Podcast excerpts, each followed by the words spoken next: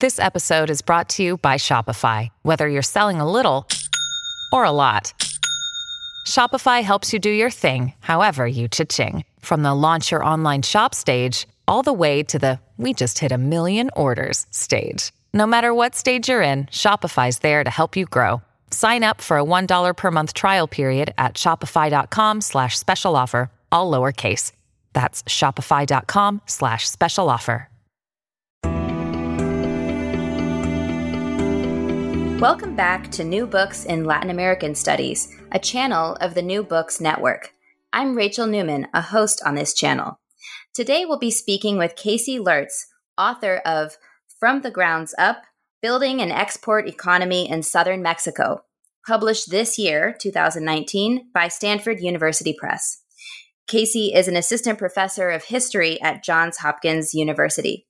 Casey, welcome to the program. Thank you so much for having me, Rachel. Glad to have you with us. So, to begin, would you give us a brief overview of the book and tell us how you came to this project? Sure. Um, so, again, thank you so much for having me on. It's really a great pleasure to get to talk about the book uh, a little bit more. It's funny how kind of a book comes out, and it's been a little while since I've had a chance to, you know, do much on it. It's kind of out of your hands for a while, so it's great to come back and have this chance to just just delve back into it for a while. So the book covers um, the emergence, the building of an export economy, specifically the coffee economy um, of southern Mexico. This particular region is called the Soconusco. It's basically the southernmost bit of Mexico, southernmost bit of Chiapas, right on the border with Guatemala.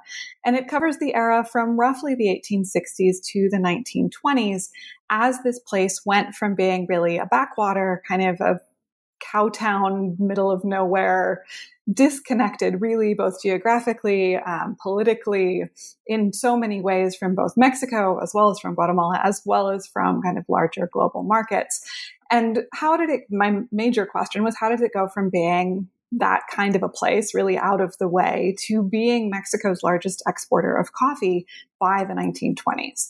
And while it's a book about coffee, while it's a book about the Soconusco, it's much more kind of to me at this point a book about all of these processes of integration um, and circulation and communication that were going on during this late 19th early 20th century period not just in mexico but across latin america and really with regards to global markets and migration and knowledge circulation more broadly.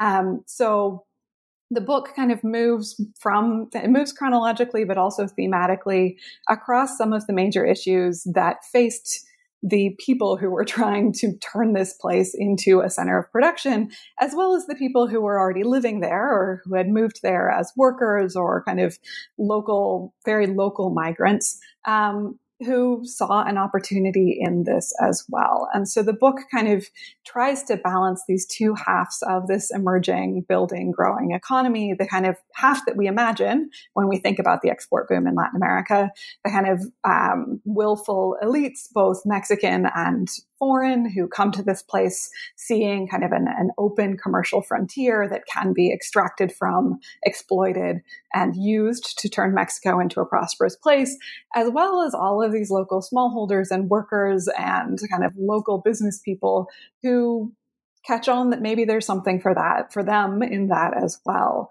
um, and who constrain and collaborate with and and kind of interact with all of these kind of big bad outsiders, as they're often seen from this local place, from this kind of from the Soconusco, in ways that really lead to a really mixed economy by the end of it, in which nobody has gotten quite what they want out of it. Local people have lost land, have are kind of working in circumstances that don't always meet what they would like them to be, but the outside investors and local hacendados, kind of big landholders and pol- local politicians, national politicians are also not getting what they want out of this place necessarily. And yet it has become what is held up in Mexico City as well as locally as this real kind of exemplar of what the export boom can be for Mexico. And so this project really came about because I was interested in Chiapas from college of onward. The first class I took on Latin America I ended up kind of reading about the Zapatistas, as so many people did, kind of in the early 2000s, and getting drawn southward. Um, thought I was going to write about the Zapatistas in college. ended up going to Chiapas as this right before my senior year and figuring out that I had no interest in grappling with the politics, nor was I at all prepared as a college senior to kind of interact with, figure out how to do research on this very political group who have a huge amount of control um, over their own messaging, over the research that's being done on them, and, and kind of fell further backward and backward into the 19th century. Um, and when I got to grad school, when I kind of realized through the, the doing of this research for my senior thesis that I really wanted to go to graduate school and continue to work in the 19th century, Chiapas continued to interest me and, and and particularly indigenous peoples and questions of labor in Chiapas continued to interest me. And how do we eventually get to the Zapatistas was kind of in the background always. And so as I approached kind of Chiapas, I was thinking about questions of labor and questions of migrant labor in particular, realized that somebody had just written that dissertation um, in the 19th century, and so started looking for something else. Um, and I really, in many ways, looked into the archival basis of this book. That instead of that, that kind of moved the project from being one about all of Chiapas and the development of coffee economies across the state to being a project specifically about this kind of this district of the state where lucky for me, a local archivist um, who, if anybody's ever going to Chiapas, look up Eustace Fenner. He is the most generous, wonderful person and who knows where everything is. Um, and he was able to kind of point me towards these local archives that are still operational. You know, it's the local legal records office and the local public records office, where they happen to have stacks of papers in the back corner that not many people had seen and nobody had really done a huge amount with. There was an article or two that had come out of them. But in sitting there and going through all of these papers, I realized that the story that I thought I was going to be telling, which was kind of a more traditional extractive history of export agricultural development in this corner of Mexico that was going to kind of just shore up a lot of what we thought about Porfirian Mexico, ended up being a story that was much broader than the Porfiriato and that had a cast of characters who looked who were the same cast of characters but doing very different things than what um, I had anticipated that they might be doing based on the historiography of Chiapas, based on the historiography of Porfirian Mexico, though that already was kind of changing. And, and my advisor at University of Chicago, Emilio Kourí, was one of the people who'd really started to push back against that in major ways.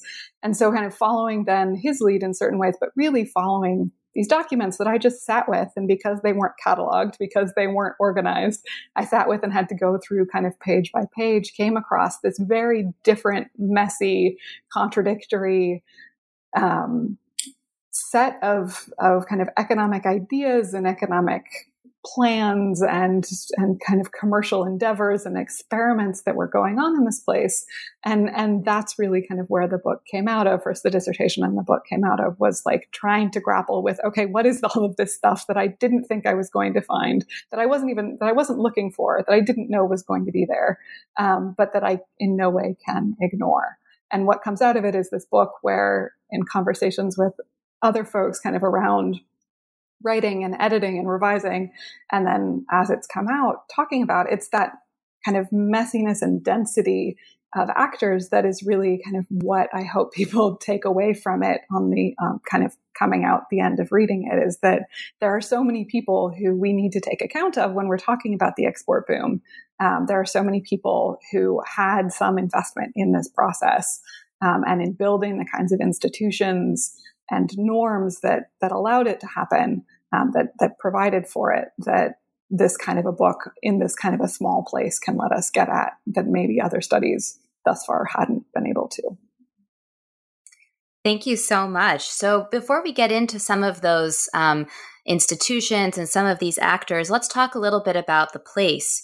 So, your first chapter kind of sets the scene for the rest of the book, and we learn about both what made the Soconusco attractive for economic development and then what made it challenging to actually develop. So, can you tell us more about that? Sure. So, the first chapter is uh, is the first chapter that I wrote of the dissertation in certain ways. I was happy enough to come across the archives of Matias Romero, who was the Mexican Minister of Finance in the 1870s for both Benito Juarez, and later he would become Porfirio Diaz's Minister of Hacienda as well. Um, and he, in the midst of being Minister of Hacienda, decided that in fact he um, was sick of Congress and sick of dealing with politics in Mexico City. And the best thing for him to do would be to kind of undertake some sort of personal endeavor that would demonstrate the, you know, the, the feasibility of Mexico being a prosperous place. And he decided, for a wide variety of reasons, to move south to the Soconusco and become uh, a cafetalero, a, a, coffee grower, a finquero.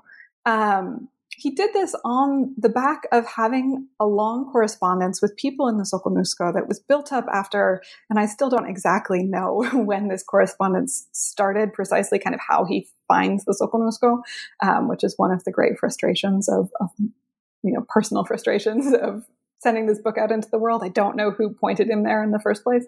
Um, but the correspondence that precedes him moving to this region is all about how great this place is, how much kind of how rich the soils are, how well positioned it is, how it used to be prosperous on the back of cacao during the colonial era and the pre-colonial era, um, and how it is now a backwater, but with lots of people willing to undertake all sorts of endeavors if they could only get some assistance. Um, but in this, in these letters that he's receiving from kind of local hacendados and local politicians, there's just this kind of catalog of things that are wrong with this place that are keeping this place from becoming what it could be. And when you start reading about kind of the way Mexico Mexican elites are writing about their country more broadly, and this is an, uh, kind of a rhetoric that's echoed across Latin America across much of the kind of early to mid, you know, the post independence period, it is that, you know, we have been endowed by God with all of this natural wealth, and yet we are not yet doing something with it. And here are all of the things that are keeping us from doing something with this kind of providence given um, potential prosperity. And so the Soconusco becomes a place for me to kind of lay out all of these challenges, which are things like geographic isolation and lack of communications, which are, in the case of the Soconusco in particular, the, the insecurity of the border with Guatemala, the unknowability of that border, the lack of institutions in general. Kind of there isn't a local, uh, there isn't a district judge who can provide the sort of land granting services that are needed to turn what's mostly not claimed pro- land into property. Um, there's no way, no, no easy way to buy up the public lands in this place. And like most of Mexico, most of the Soconusco at this point is public lands or maybe village commons some of which are in use, some of which aren't, and are seen, of course, this of course is seen as an opportunity by villagers who are, you know, claiming land as they need it and expanding their own ejidos, expanding kind of village commons as as fits their needs, um, but is seen by kind of outside investors as a real impediment uh, to growth and a real disincentive to invest. If you don't know that you own this property, if you can't prove that you own this property, then why would you kind of put the work and money into it that something like coffee requires? Um, there's also a scarcity of labor in large part because these villagers are doing their own thing. Um, and also there'd been a, you know, a huge demographic collapse after the conquest that really continued through the, the mid 19th century. Um, and then finally, there's just there's no money. there's there's no inflows of capital into this place. There's nobody locally to lend capital. Um, there's just a lack of currency in general, but also kind of the kind of funds that might be needed uh, to go into some sort of new endeavor are not to be had in this particular place. And so Romero initially responds to this by trying to pass some legislation at the congressional level, by writing up kind of reports about how great this place could be, how it could be an example for Mexico, how it could become kind of the the way forward for the rest of the nation. Um, how isn't it shameful that Guatemala, which is right there and which the Soconusco might or might not be part of, could in fact, has in fact done so much more with coffee and other export crops in a place just like this? And shouldn't we be ashamed of ourselves that we haven't done this yet with, with the Soconusco and places like it? And then when that kind of doesn't go far enough, he takes himself down there to be an agent of this particular kind of change. He's an absolute failure as a finquero. He kind of ends up, you know, his fincas go bankrupt, they get burned down. Some of it's his fault. Um, he doesn't know how coffee works at all. he doesn't understand kind of agricultural production, but some of it is also the fault um, of local political bosses who when they see him show up and realize what inviting this kind of national attention and, and the kind of aid that they've been asking for means is that more Mexicans, people from Mexico City, um, people with connections to the Mexican state are going to show up. They start kind of these local politicians, and this really comes up in chapter two, start pushing back against this in in in many ways. Um, and he gets chased out of the region as well as you know having kind of just this misunderstanding about how coffee itself works he is just kind of politically pushed out of this place which itself is another of the impediments that kind of potentially keeps a place like the soconusco from becoming what elites there think it ought to be. Um, and so that's kind of where chapter one kind of situates all of these issues that face this region, and hopefully not in any sort of teleological way, hopefully not in any sort of way that makes it seem inevitable that they're going to be overcome, but rather in a way that really situates us in this particular place, in its geography, in its geology, um, and in its politics and, and kind of historical politics to understand the ways in which this is not an inevitable outcome. The Soconusco in no way, in Mexico in general, and you know, again, more broadly, the export boom is not a thing that's bound to happen. It is a thing that requires kind of continual overcoming of a lot of different challenges or working around them. So let's delve into one of those challenges a little bit. Um, as you've alluded to already, the Soconusco is a borderlands. So can you tell us a little bit about how diplomacy and national boundary drawing figure into your story? Sure. Um, this is something I've actually been thinking a lot about lately, especially given the increased attention that's been going to the Mexico Guatemala border with recent um, kind of the politics around migration right now and the ways that AMLO has promised to kind of enforce the southern border in order to kind of follow through on Trump's um, emphasis on on stopping migration. Um, the the borderlands, and this is something that's that I've learned since in certain ways. Some of it I knew at the time, but some of it is is things that I've seen people present on since the book was out of my hands.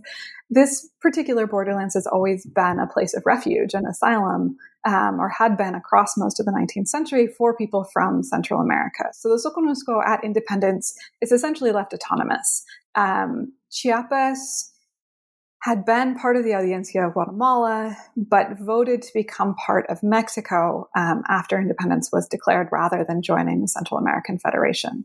The Soconusco sent representatives to that, that um, Congress in Chiapas to decide this vote, but it itself had voted to join Guatemala. And instead of settling this dispute between these two kind of neighboring nations, Guatemala or the Central American republics and or the Central American Federation and Mexico through any sort of warfare or diplomacy at, at that point in the 1820s, it's basically just left to be, and, and the Soconusco reverts to kind of municipal governance. Um, and this meant that in that early period, as kind of civil wars are ongoing in Central America as well as in Mexico, people take refuge there, and local municipalities kind of decide what to do with these political refugees and, and just kind of folks who are fleeing violence and, and different towns decide to do different things. And so that's really kind of the background for, for what's happening by the 1860s and 1870s is that this kind of state of either official autonomy that had been there until about the 1840s or after that, more or less default self-governance, um, despite Santa Anna having stormed south and officially claimed Mexico or the Soconusco for Mexico. Guatemala never really acknowledged that, so it remained this kind of in between zone. This kind of place, being a place of refuge, being a place of political organizing, because it was kind of ambiguous as to which nation it belonged to, is really kind of shaping the ways that politics are working in the Soconusco, and that in many ways, um, kind of everyday life is often interrupted by raiding, by political violence back and forth, by kind of local rivalries that turn into larger kind of spats that have kind of state, if not national consequences, because this has become a place of refuge, not just for kind of everyday people fleeing violence, but also for political exiles, um, for politicians who want to take over the governorship of Chiapas, for politicians who want to become president of Guatemala. Um, they come to the Soconusco to organize, um, to rally their troops and figure out what's going on. And so this is fine when there's not that many people living there, when there's a lot of empty land, but it doesn't really work well if you're a villager who continually ends up losing his farmland or in the case, you know, or kind of suffering violence, um, seeing his wife be raped, things of you know, being the wife who is who is raped by Guatemalan raiders. Um, it doesn't serve you terribly well, despite the fact that this kind of ambiguous borderland has allowed you to claim land, um, kind of work land, because there's no fixed property regime. But it also, if you are a potential investor, if you are Romero or kind of one of the, the multitude of both Mexican and foreign investors who follow him to the Soconusco, not knowing what property regime oversees this place that you're potentially investing in, who you need to go to to secure a property title, and then also continually having this threat of militaries, militias, um, politicians coming into your place and using it to organize their you know attempted coups elsewhere is not is is not really um, the the grounds literally for for building a new kind of agricultural endeavor. And so in this moment um, this kind of useful ambiguity, as it had been for most of the 19th century, stops being so useful. This also happens to be a moment in which, both in Mexico City and in Guatemala City, there's a real interest in um, presenting kind of national modernity to the rest of the world and, and national sovereignty, which in many ways in, can be marked by a fixed national border, right? That this is an era in which, if you kind of, I have this great map that I show my undergrads in my Latin America survey about when the borders are actually drawn, when borders get fixed um, across most of Latin America. And it's in this 1870s, 1880s, 1890s era that these border surveys are getting done in large part. And this is one of them. Um, but it's not an easy one because the US gets involved, of course, um, because they want to build a canal. and Guatemala a unified Central America actually under the power of the then Guatemalan president, Justo Rufino Barrios, who actually is from the borderlands as well, who had organized his coup from the Soconusco region or kind of just across the border. He is president. He promises that he can unify the Central American isthmus, that he can provide the kind of peace that the US might need in order to build a canal, kind of stability um, that the US might need to build a canal. And so the US kind of gets involved in this ongoing dispute between Mexico and Guatemala over the Soconusco, if not Chiapas as well, um, as to, in order to kind of shore up Barrios's position, which is that the Soconusco should really be part of Guatemala. Mexico at this moment is also really invested. Diaz is, is recently president. We're talking about kind of the late 1870s at this point. He's building on kind of the institutional strength that Juarez has built before him, um, and and kind of a moment in which Mexico finally feels like maybe it's a nation that has some things that draw it all together, and that giving up the Soconusco, let alone Chiapas, which constitutionally is a part of the Mexican nation, is an impossibility if Mexico is to maintain some sort of national kind of pride and integrity and sovereignty. Um, and so the two nations, Mexico and Guatemala, almost go to war. They both send troops to the border um, on the basis not of local people having written so many times saying, hey, please help us, which had been going on for a while, but rather on the basis of this kind of international diplomatic confrontation that's going on in this moment. Then, though, these local stories about, hey, I have, you know, I have been raped, uh, my land has been stolen, I won't invest in this place because I don't know who it belongs to. Um, you know, bureaucrats are showing up and trying to tax us from both sides of the border. All of these kind of local stories come to national and then international attention as kind of the moral backing behind Mexico, particularly, but also Guatemala making these assertions about where, um, who the Soconusco belongs to, where the border should be. Um, and eventually, uh, the U.S. president is assassinated. Kind of the the politics shift, um, and also Guatemala and the United States are embarrassed as more and more news of kind of um, filibustering offers to sell the Soconusco or give the Soconusco to the United States thing, kind of dirty politics, messiness on the side of the U.S. and Guatemala come out, um, kind of they are embarrassed into finally acceding to Mexico's insistence that the Soconusco and Chiapas belong to Mexico, and that the U.S. not serve as the arbiter of this decision, but rather that Mexico can stand on its own diplomatic feet um, and and kind of manage this relationship itself. And so, by that point, um, after some attempted negotiation by a pretty incompetent um, Guatemalan diplomat, uh, Barrios himself goes to Washington, D.C., where he meets with none other than Matias Romero, my former finance minister, uh, who at that point was kind of a, a, special envoy to the United States. And the two of them, both of whom own property in this border region, sit down and sign a treaty in 1882, finally deciding, definitively deciding where the border will be. Um, that border takes 16 years to draw. Um, the knowledge that is drawn on in order to fix that border is very much local knowledge, kind of when the, the somewhat ambiguous terms of this treaty, which names a river, the Suchiate, which has been again in the news a lot lately, as part of the border, but then the parts that go kind of inland and towards what's now Belize get kind of murky. Um, they turn to kind of the folks drawing the borderline turn to local people, local laborers often, of ambiguous nationality to tell them where the border might be. And so it's the story that's both an international story about Mexico asserting kind of a, a dominant presence in the hemispheric diplomatic stage, as well as this very local story of what it means to live in an ambiguous borderland, and then how that can become kind of fixed without necessarily fixing people in place. That people are given the opportunity to decide what nationality they are if they um, if they would so like to uh, after this border treaty is is signed. Most of them don't.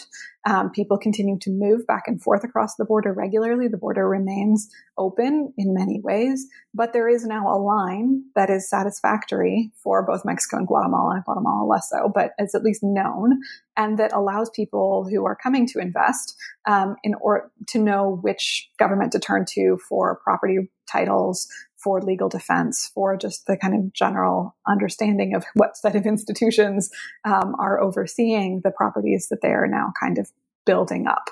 Um, so that's kind of where the borderlands, it remains a borderlands. It remains really a place where flow across back and forth to Guatemala really matters. Um, but the drawing of the borderline is really an important kind of a key moment in allowing things to move forward. So, moving to another one of the challenges to um, that kind of uh, reliability that you talk about uh, that um, makes economic development um, easier. Uh, one another challenge is political violence. Um, so, how did the Soconusco transition from what you describe as bullets to bureaucracy? And what does that tell us about the way politics worked in Porfirian Mexico? Yeah, so in the background of all of this, and this was the chapter that I rewrote I don't know how many times, and I hope it works now. um, but it took a really long time to figure out how to tell kind of a political story of this place, um, where really, um, for kind of the first couple decades of the, the narrative that I have, there is a cacique, his name is Sebastian Escobar, uh, who really dominates local politics. Um, but does so both in alliance and kind of in in kind of and in pushing back against national politicians, particularly Porfirio Diaz. And the thing that made me kind of finally, I don't know, that gave me some purchase on this was looking back to a literature that's now very well developed on kind of popular liberalism and what liberalism meant in, in the provinces of Mexico in the 19th century, as well as thinking about institution building, as well as thinking about what is a bureaucracy and how does it function and, and where do most people interact with their governments? Um, is it through people like jefes políticos, which Escobar isn't, but basically serves as a certain regard, or he is for a while, but then eventually is is not, becomes the, the municipal president. Though, as people laughingly say, you know, oh, this is just him, kind of. He's he's stepping aside, but we all really know who's in control. Um, is it through kind of do people interact with the government? Is the state built through kind of those political actors? Um, you know, elected or appointed political actors, or is it built through the kind of institutions um, of daily life? Things again like legal courts, like public records offices, like civil registries, things of that sort, and realizing that what what I was seeing in this place was the transition between kind of that you know strongman politics, wherein what really matters is one person um, or a few people, a kind of a local oligarchy that really controls everything, no matter what kind of statutes say. If you want to buy property, you go through this guy. If you want to secure labor, you go through this guy. If you want to get capital, if you want to get anything out of this place, you go through this guy, you grease his palms, you kind of stay on his good side, and you make this work to a system where through use for the most part, both by kind of villagers who build up their own kind of local town councils a few days ride away from where Escobar's kind of home seat is, um, and through kind of the the workings of these investors, most of them at, by this point from elsewhere in Mexico or from abroad, who start deciding that in fact they, you know, they're actually going to use the local courts. They're going to ask the judges to do the things that, according to the civil code, the judges are supposed to be doing.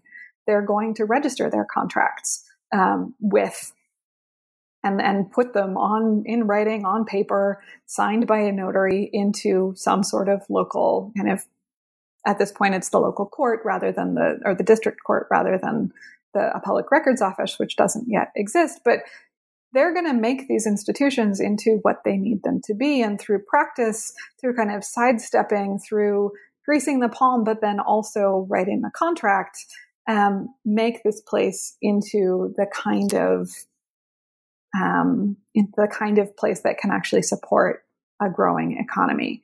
And so Escobar himself was the one to write to Romero, to invite Romero's intervention in this to place, to, to say, hey, look at how great this is. Let me facilitate you coming down here. You, I will help you buy a plantation. I will help you, you know, turn the Soconusco into what Mexico ought to be and then realizes that that is not going to the ends that he wants it to. And he, Escobar, then becomes the one to chase um, district, you know, federally appointed judges out of the town to uh, scare away the the customs employees who come down to uh, demand that he be given oversight of everything from the military to these kind of local federal appointments that Diaz is increasingly kind of sending out into the countryside.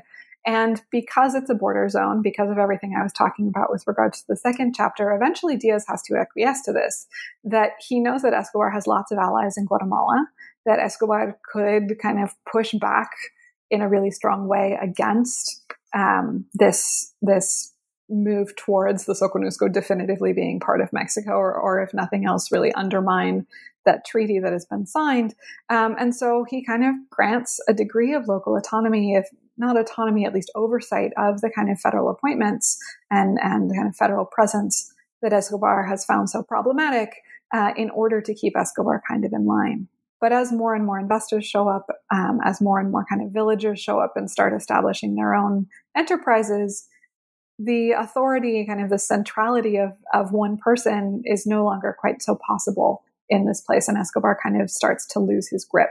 Um, and so what we see also here is kind of the larger process by which somebody, a president like Diaz or the, the Diaz government, and this is the one chapter in which Diaz really does appear a great deal, I think, um, is not built on necessarily the, the power of Diaz, but rather the power of the institutions that he is, is putting forward or the appeal of those institutions rather than the power. The appeal of these laws, these kind of codes, these civil and commercial codes that he is helping get written and put into practice or kind of put into law are becoming practice because they are useful and the kind of institutional stretch that that we attribute to Diaz and of the consolidation that we attribute to him is as much people on the ground reaching out for those things, finding them useful, saying, "Yeah, we do want to be a part of this kind of large bureaucracy that you're building. We find it helpful to the things that we want to do rather than Diaz through people like Escobar, in spite of people like Escobar, kind of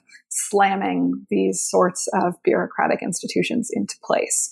So it's a very slow process. It's this kind of this chapter where you go back and forth, and I try and get at the messiness at this of this, at the violence of this, at the ways that Escobar really re- kind of refuses a lot of mandates from Mexico City um, and then only kind of acquiesces when he's given control over them. And then the ways that local people, after having seen how Escobar will, and not local people, but kind of investors, um, after these these local and, and migrant elites, after seeing how Escobar will go after them if they really push back actively, and you have people exiled, you have people murdered by Escobar and his henchmen. Um, instead, turn to institutions, turn to things like the civil code um, to start working around somebody like him instead. And so it is this bullets to bureaucracy, but never definitively um, and never kind of in a in a kind of progress narrative, but rather through a lot of negotiation and, and in some ways sneaking around and, and slow building up of that bureaucracy from from the grounds up,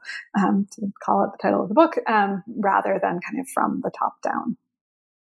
So, um, as you explain, land and property ownership uh, transform during the period you study. So, can you tell us something about the ways that um, large landowners and also smallholders and villagers sought to manage the landscape, as you put it? Yeah. So, the Soconusco so the story that we have about Porfirian Mexico, and it's not the only story we have anymore at all. There's, I'm really building on a lot of other people's work about how privatization of communal and public lands happens during this era. Um, this is kind of this is the the bit of the story that's so often a precursor to the Mexican Revolution, and I'm really trying to tell it in a different way. Um, but again, building on the work of a lot of other people who have demonstrated that this era is not all about taking village lands and turning them into haciendas. There's a lot of other ways in which land kind of that had been either communally held or held by the state becomes private property. And so what I try and do in this chapter is is kind of bring two stories together. One is the story of public lands, which we actually, there's a great book by Robert Holden, but otherwise has not been written about all that much. Um, as with most countries in this moment, most land in the in Mexico is public lands. And there is this massive process by which the state tries to turn all of that public land into private property to make it profitable. This is another of these kind of impediments to growth is the fact that the state um, is such a huge landholder in part because it just nobody else was claiming this land in part because it had taken all the lands from the church and of after the reform wars.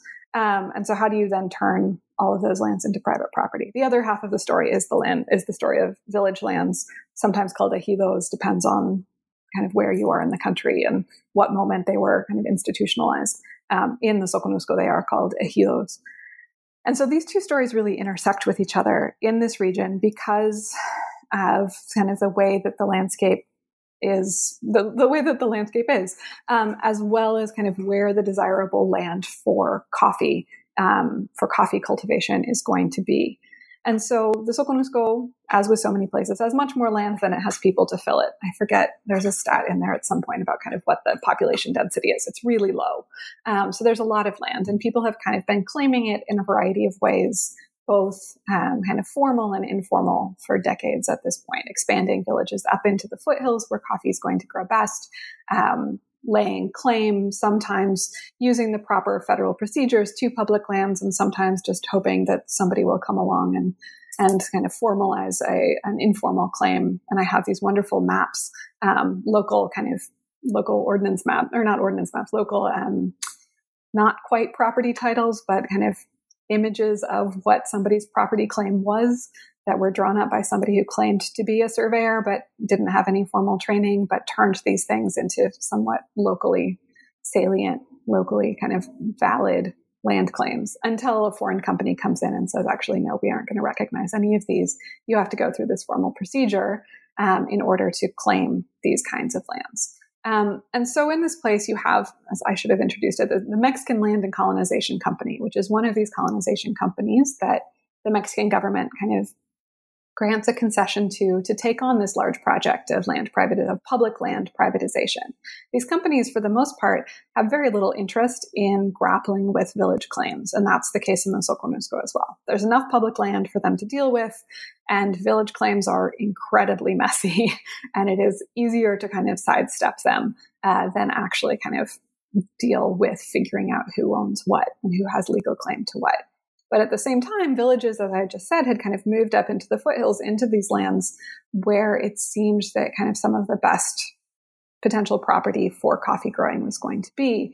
And so you do get individual actors. Um, there's a, a, Swiss man whose last name is Keller who comes up in that particular chapter who who don't just want to take the public lands, don't just want to buy up and go through the procedures to buy formerly public lands that have been turned into titled property, but instead want to kind of take part in this privatization process around the ejidos to lay claim to more of this really fertile, potentially prosperous um, foothill land as well.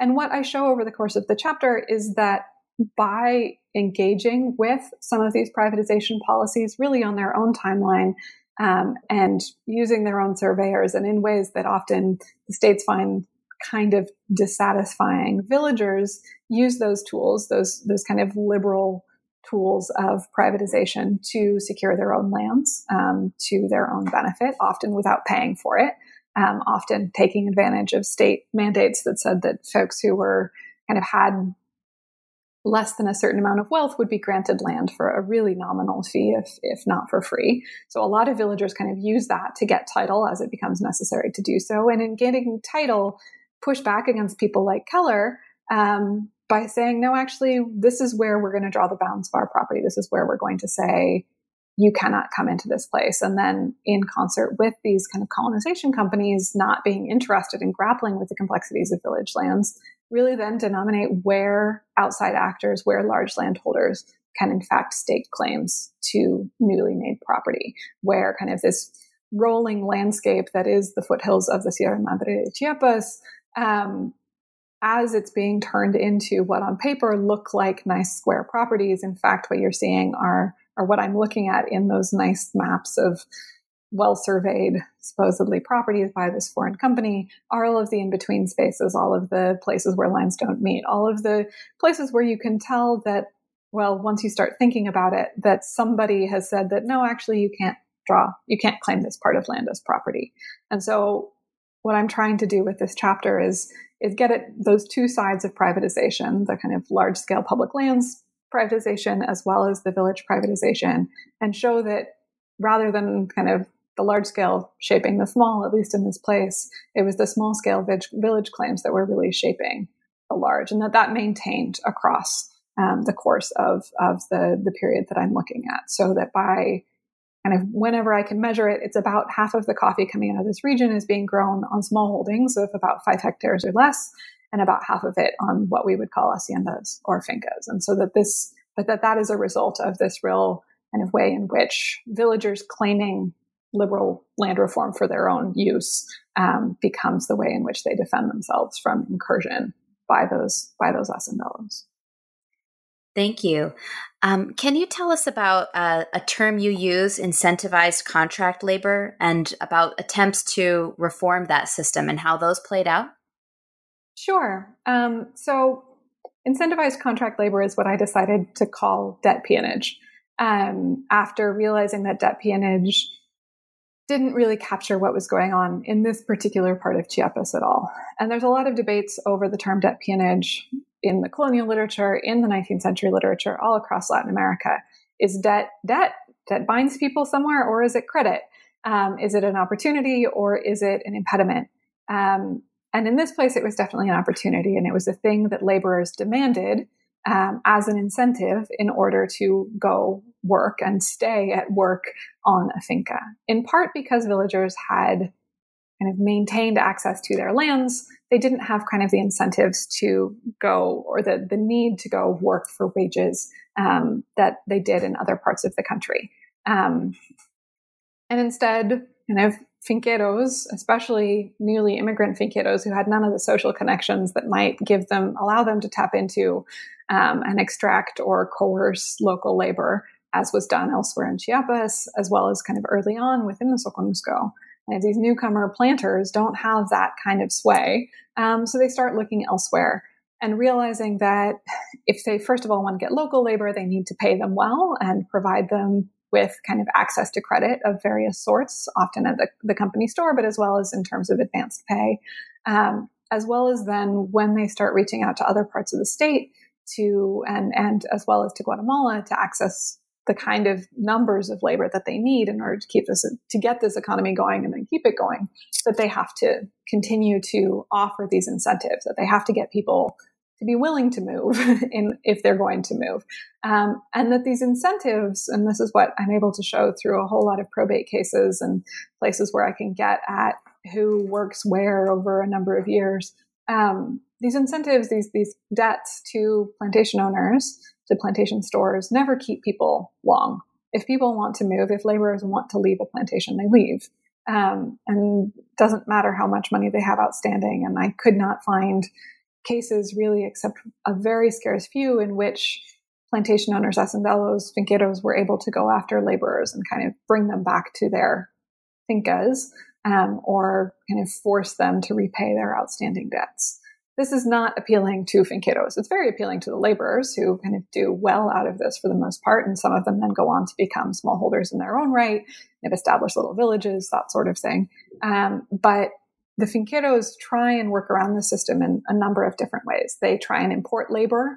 Um, this goes back to Romero, who tries to bring in Chinese laborers, and then when that doesn't work, he tries to bring in prisoners uh, held by the state after a, a so-called indigenous uprising in the highlands. And when that doesn't work, he kind of gives up and gives in to paying these incentives. Um, and then later in the 1890s, you see these kind of very well connected British planters trying to bring in or bringing in labor from the South Pacific as part of this kind of larger Pacific circulation of labor in a way that um, does not end up working out in part because many of them die of smallpox, um, but also because there's no real way that they can substitute for the kind of local labor that is so integral and local knowledge that is integral to the kind of work that needs to be done on these coffee fincas. When that doesn't work, kind of local um, local finqueros get involved in a statewide argument about the legality of debt labor in Chiapas, if not in Mexico as a whole, under the Constitution in that moment, and use all of this moralistic language um, and liberal language about freedom of contract and freedom of movement to try and argue that debt labor is impeding the state and that it's bad for the workers as it is bad for the employers, and that really what's needed is actual free wage labor. Um, and they kind of win and they get a, a really kind of meager new labor law out of it that nobody ends up following because once again the laborers want the incentives the laborers want the credit extended to them uh, if they are going to come work and so you see across it and this happens again at the revolution that there's this moment of attempting to abolish um, extensions of credit to workers and uh, force kind of uh, particular ways of paying laborers and both the finqueros and the laborers essentially refuse it. And so this chapter is really showing kind of a different side of debt peonage, one that again we've seen in other places. There's work in sugar in Peru, there's some work in Guatemala that points to similar kind of echoes when we talk about northern Mexico, even we think about incentives. Um, but then in southern Mexico, which has so long been characterized as a place of extractive labor and, and kind of really coerced labor, that you can see the similar sorts of scarcity um, leading to kind of negotiating power in a place like this. Um, great. So let's, uh, you know, talk about your last chapter. Um, and I'd like to know a little bit about how we're able to see global integration play out on the local scale in the Soconusco. Sure. Um, so the last chapter is a chapter about credit and commerce um, and all of the ways in which money and things were flowing into and out of and around this region. Um, and it was initially just a chapter about credit, and it was initially just a chapter about mortgages on fincas and advanced contracts for coffee deliveries. Um, and that did not capture all of what was going on, nor did it really capture the ways that what I wanted to talk about was actually this kind of global flow of stuff and stuff including money um, in this moment and a lot of that desire came out of what i think was one of my favorite sources in in writing this book which was um, the, again going back i mentioned them before but probate cases where you would get inventories of the local stores um, you'd get inventories of everything held in you know in that in that chapter i deal with this woman named erlinda rosales de Valo, eventually the widow Bato, um, after her husband, who was from Gibraltar but had moved to the Soconusco in the 1870s. She was born there to a local kind of nominally elite family. Um, how Erlinda Viuda de Bato, what is in her store when her store goes bankrupt? Well, it's not just local things and it's not just things related to agriculture, um, but it's things like champagne and fine French linen and fancy china and books from Germany and sardines from Spain, and just kind of these material things that have gotten to this region through demand and through the kind of commercial connections that have been made via migration as well as um, the flows of coffee that have led people locally who, when they do well, uh, to want to be able to celebrate, to buy a new dress, to buy their favorite beer. Um, beer, not quite so much, it doesn't travel as well, but to buy their favorite wine. Um, there's wine from like four different countries that's on the shelves of some of these local stores.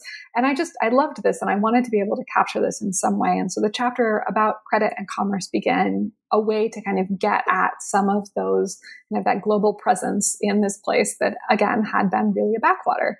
Um, but at the same time, it's a chapter about how that's not just for elites who are doing well in a particular moment. It's about how credit becomes, in many ways, overabundant in this place.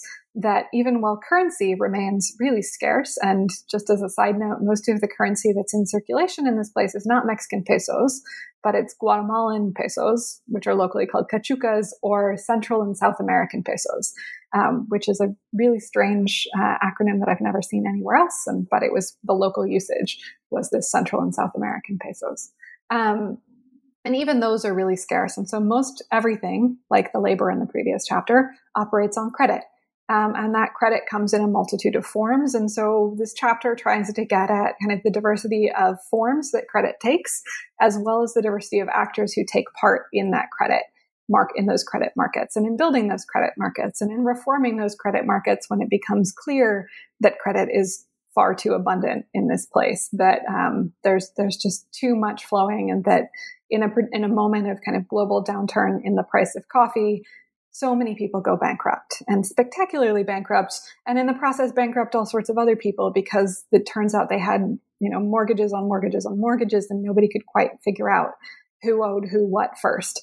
Um, and so using Erlinda Rosales de Vado in many ways who was a shopkeeper as well as um, a major lender and a major borrower and herself a finquera as well um, to get at all of these different forms of credit and all of the kinds of people whose borrowing and lending kind of upheld, built, collapsed, and then built up again this particular market allows me again to get some of that kind of what I was talking about earlier, the ways in which a lot of things that had been on the books in the Mexican kind of civil and commercial codes and the regulation that was coming out of Mexico City that was opposed to e-commerce hadn't really been put into action at all in the ways in which people locally take those up to kind of shore up their own holdings, to kind of make good on promises, to make sure that they all know what's going on and nobody's overextended themselves or tricked um, people, other people into lending to them, not knowing what they're getting when they're getting themselves involved in,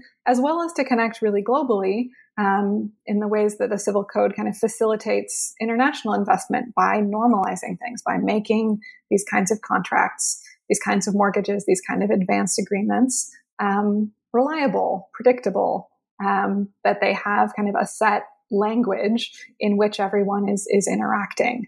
Um, that percolates down to somebody borrowing three pesos from their neighbor up to people borrowing, you know, hundreds of thousands of pesos from, well, in the, or German marks from a merchant in Hamburg.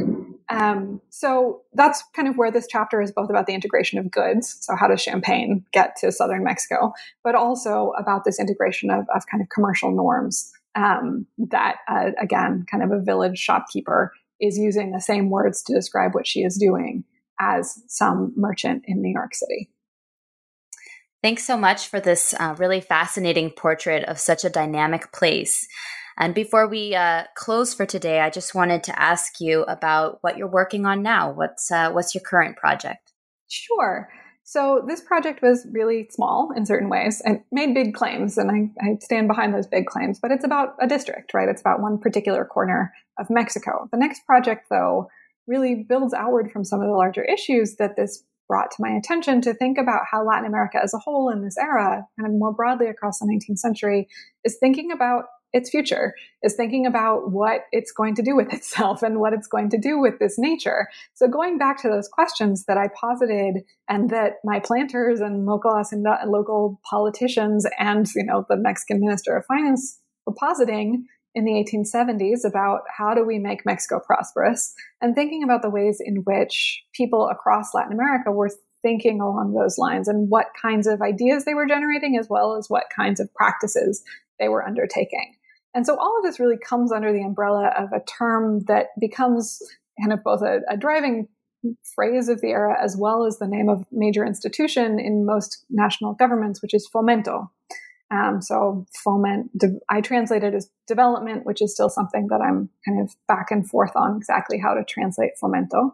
Um, but is essentially kind of these national development projects that are often based in very local, extractive, or agricultural projects um, that are engaging with ideas about science, about plant breeding, about improvement, um, as it's phrased in the UK or in the US at this point, about um, what to do with this providential wealth of Latin America and how to how to turn it into a national economy in certain ways, kind of a national economic project that will also ensure sovereignty for these newly made nations. So, in the wake of independence, how does Mexico shore up itself and make sure that it can continue to have a or can can build a presence on a global stage that is financed well enough based on a national economy? Though again, I know that phrase is is kind of anachronistic in this moment. Um, but based on some sort of national prosperity, national well being, uh, that draws on and makes use of this kind of natural wealth of the place. And so this is a project that started in Mexico, kind of as background as I began turning the dissertation into a book um, I was going, where, what, who is publishing all of this stuff about the Soconusco? What is this Department of Fomento, which was doing much of this publishing about the Soconusco? What is Fomento? And realizing that that wasn't just a project in Mexico, but that you get departments of Fomento or ministries of Fomento in so many countries. And even if they're not called Fomento, so Argentina has their Department of the Interior takes on many of these projects. In, in Colombia, it's the chorographic commission takes on many of these projects. And sometimes they're kind of public private partnerships. And so I'm still figuring out exactly where I'm going, kind of which countries, in which kind of regions of those countries, which projects within those countries are going to kind of form the backbone of this project. But it is kind of this larger idea of rather than kind of as Stephen Haber's book is called, How Did Latin America Fall Behind? Rather, how did Latin America think about getting ahead across the 19th century? kind of how did it try and plan and and move forward after independence to make use of a lot of the things that Haber has pointed to as being impediments to growth. Um, but how is it? How were elites as well as kind of folks on the ground thinking about those not being impediments, but rather being kind of the path forward? Um, ideas about you know, um, uh, yeah, extraction, um, comparative advantage, and of whose ideas are at play. And so this is where I'm also reaching back into the Spanish Enlightenment. I'm just reading a lot right now. So if, if listeners have kind of suggestions as to where I should be reading, I would greatly appreciate them. I'm on leave this coming year and, and really delving into lots and lots of a great bibliography that I'm hopefully building for myself as I go to figure out kind of where specifically this kind of large and cumbersome but really exciting, I hope, um, project about kind of economic thought that is also environmental thought that is also institution building um, takes different people across the 19th century. Well, thank you so much. To me, that certainly does sound like a fascinating project, and I'm very excited to see um, where you go with it. So, again, today we've been speaking with Casey Lurtz, who's an assistant professor of history at Johns Hopkins, about her book, From the Grounds Up building an export economy in southern Mexico. Casey, thank you so much for your time. Thank you again for having me, Rachel.